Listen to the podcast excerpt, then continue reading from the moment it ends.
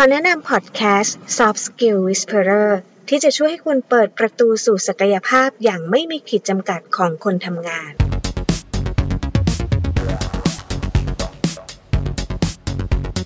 สวัสดีค่ะ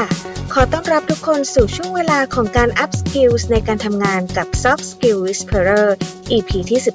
19วันนี้คุณผู้ฟังอยู่กับยุ่งสริยาที่ปรึกษาด้านการสร้างวัฒนธรรมองค์กร และ Action Learning Coach ค่ะ ช่วงนี้นะคะ สังเกตว่ามีการเปลี่ยนแปลงเกิดขึ้นกับเพื่อนฝูงรอบๆตัวเยอะมากๆเลยค่ะ ไม่ว่าจะเป็นคนที่เพิ่งเปลี่ยนงาน คนที่เพิ่งย้ายที่อยู่ใหม่ หรือคนที่เพิ่งจะก่อตั้งธุรกิจใหม่ เรียกได้ว่าเป็นฤดูกาลแห่งการเปลี่ยนแปลงที่คึกคักมาก ๆ เลยทีเดียวค่ะ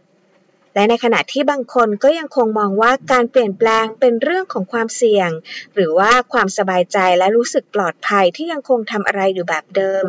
ซึ่งก็แตกต่างไปตามสถานการณ์ของแต่ละบุคคลเลยค่ะ แต่พวกเราเคยสงสัยไหมคะว่าอะไรคือปัจจัยที่ทำให้คนเราเกิดอยากจะเปลี่ยนแปลงขึ้นมา น่าจะมีหลากหลายเหตุผลเลยนะคะ แต่สามารถสรุปง่ายๆแบบนี้ค่ะ อย่างแรกเลยค่ะ ต้องเกิดความไม่พอใจในสิ่งที่เป็นอยู่ ถึงขั้นรู้สึกว่า ฉันจะไม่ทนอีกต่อไปค่ะ ลองนึกถึงเพื่อนสาวที่อยากจะเลิกกับแฟนค่ะ เขามาขอคำปรึกษาแล้วก็ move on เป็นวงกลม 118 รอบค่ะ ส่วนเราก็รับบทเป็นที่ปรึกษาท่านหนึ่งวนไป ซึ่งไม่ว่าจะบอกอะไรไปก็ไม่เคยจะฟังเลย จนกระทั่งเจอกันอีกทีอ้าวเลิกกันไปแล้ว โดยที่ไม่ต้องการคำปรึกษาอะไรทั้งนั้น เพราะว่าเพื่อนสาวบอกว่ามาถึงจุดที่เจ็บจนพรุนแล้วก็ไม่อยากจะทนอีกแล้วค่ะ และนี่ก็คือหนึ่งตัวอย่างของเหตุผลในการเปลี่ยนแปลงข้อแรกก็คือ ไม่พอใจถึงขั้นที่ฉันจะไม่ทนค่ะ มาถึงเหตุผลที่สองนะคะ ที่คนจะเกิดตัดสินใจเกิดการเปลี่ยนแปลงขึ้นค่ะ นั่นก็คือเขามองเห็นเป้าหมายใหม่ที่ชัดเจนหรือว่ามีโอกาสที่ดีกว่าค่ะ ย้อนกลับไปที่เพื่อนสาวคนดีคนเดิมค่ะ ถ้าไม่เจ็บจนถึงขั้นไม่ทน แต่บังเอิญเขามองเห็นแล้วว่า ถ้ายังอยู่กับคนนี้แล้ว ในอนาคตจะไม่สามารถเป็นแม่บ้านที่มีความสุขแบบที่วาดไว้ หรือบังเอิญถ้าดันมีหนุ่มหล่อเบอร์แมคเคนยูในวันพีซมาจีบก็เป็นไปได้ที่จะ move on ได้อย่างง่าย พอเห็นภาพเลยใช่ไหมล่ะคะ และเหตุผลที่ 3 ที่คนจะตัดสินใจเปลี่ยนแปลงได้ นั่นก็คือเพราะเขามั่นใจค่ะว่าเขามีของดีอยู่พอตัว ไม่ว่าจะเป็นความรู้ทักษะทรัพยากรที่ทำให้มั่นใจว่า เอาตัวรอดได้แน่ ๆ อย่างคุณเพื่อนสาวทำมันนามั่นใจ ความรู้ก็มีดีกรีไม่ธรรมดา ก็น่าจะตัดสินใจ move on ได้มากกว่าคนที่มองว่าตัวเองเป็นของตาย ถูกต้องไหมล่ะคะ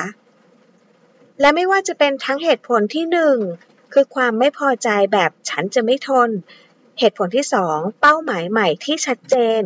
หรือเหตุผลที่สามการมีความรู้ทักษะและทรัพยากรที่มากพอ ถ้าเรามีสามสิ่งนี้มากพอก็น่าจะเอาชนะแรงต้านในใจ และสร้างการเปลี่ยนแปลงได้แน่ ๆ เลยค่ะ ราะฉะนั้นถ้าวันนี้เราอยากจะสร้างการเปลี่ยนแปลงอะไรบางอย่าง แต่ยังอิดออดหรือว่ามีเหตุผลล้านแปดที่ฉุดรั้ง ไม่ให้เราทำได้สักที ลองกลับไปเช็ค 3 เหตุผลข้างต้นนะคะ เพื่อสร้างแรงผลักดันในการสร้างการเปลี่ยนแปลงได้อย่างที่คาดหวังให้ได้ค่ะ มาดูในมุมขององค์กรกันบ้างค่ะในขณะที่หลากหลายองค์กรพยายามจะสร้างการเปลี่ยนแปลง แต่ผลปรากฏว่า80%ขององค์กรเหล่านั้น ไม่สามารถประสบความสำเร็จได้ เนื่องจากว่าพวกเขามุ่งเน้นไปที่การสร้างกระบวนการ ระบบหรือว่าแผนกลยุทธ์ต่างๆ แต่ลืมไปว่ากลไกที่สำคัญที่สุดในการสร้างการเปลี่ยนแปลงให้เกิดขึ้นได้จริง ก็คือคนในองค์กรนั่นเองค่ะ ถ้าอยากสร้างการเปลี่ยนแปลงให้เกิดขึ้นได้จริง ลองพิจารณา 3 เหตุผลข้างต้นนะคะ เพื่อตอบคำถามที่ว่า ข้อ 1 ถ้าไม่เปลี่ยนวันนี้แล้วจะเกิดผลกระทบอะไรบ้าง ข้อ 2 ค่ะ เปลี่ยนแล้วคนในองค์กรจะได้อะไรบ้าง และข้อ 3 นะคะ ถ้าจะสร้างการเปลี่ยนแปลงนี้ให้เกิดขึ้นได้จริง ตัวฉันในฐานะพนักงานหนึ่งคน ฉันจะต้องทำอะไร และอย่างไรและจะได้การรับรับการสนับสนุนอย่างไรบ้าง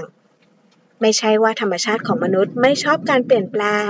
แต่ธรรมชาติของมนุษย์ไม่ชอบการเปลี่ยนแปลงโดยที่ไม่รู้ที่มาที่ไปต่างหากมาถึงตรงนี้ก็ขอเป็นกำลังใจให้กับทุกการเปลี่ยนแปลง และเอาใจช่วยให้ได้ผลลัพธ์อย่างที่คาดหวังนะคะอย่าลืมนะคะว่าการสะสมความรู้เพียงอย่างเดียว ไม่ได้ทำให้ทักษะที่เรามีเพิ่มมากขึ้น การฝึกฝนและลงมือทำอย่างสม่ำเสมอต่างหาก ที่จะกลายเป็นอุปนิสัยแห่งทักษะนั้น พบกับ Soft Skill Whisperer ตอนต่อไปได้ สัปดาห์หน้าสำหรับวันนี้ สวัสดีค่ะ